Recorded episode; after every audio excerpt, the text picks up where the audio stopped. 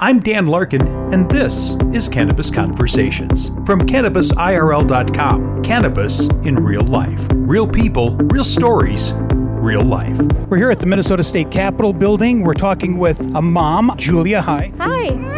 Julia, you were one of the people here today talking about patient access to medical cannabis. Can you tell us a little bit about uh, your particular story? Absolutely. So, I am a PTSD patient, a medical cannabis patient here in Minnesota. And I was talking a little bit about um, during my pregnancy being forced to make hard decisions regarding my medication and how, as a result of following more conventional medicinal advice and frankly scare tactics from the medical community, I decided to go with pharmaceuticals instead of medical cannabis. And that had some pretty nasty results for me. So I'd like to see other moms have better opportunities.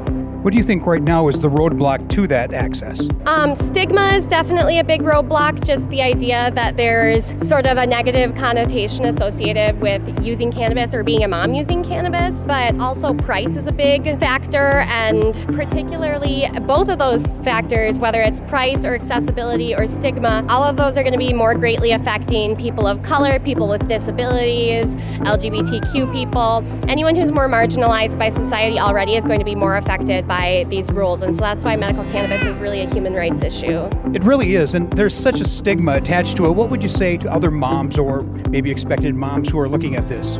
Other moms, I would say that you're not alone and that there's other people out there who are able to help you get the access that you need and that people are here fighting for you. So don't give up. Julia, thank you for your time. We appreciate it. Thank you. Cannabis Conversations from Cannabis in Real Life. Learn more at CannabisIRL.com. Cannabis in Real Life. Real people, real stories, real life. I'm Dan Larkin. Thanks for joining me.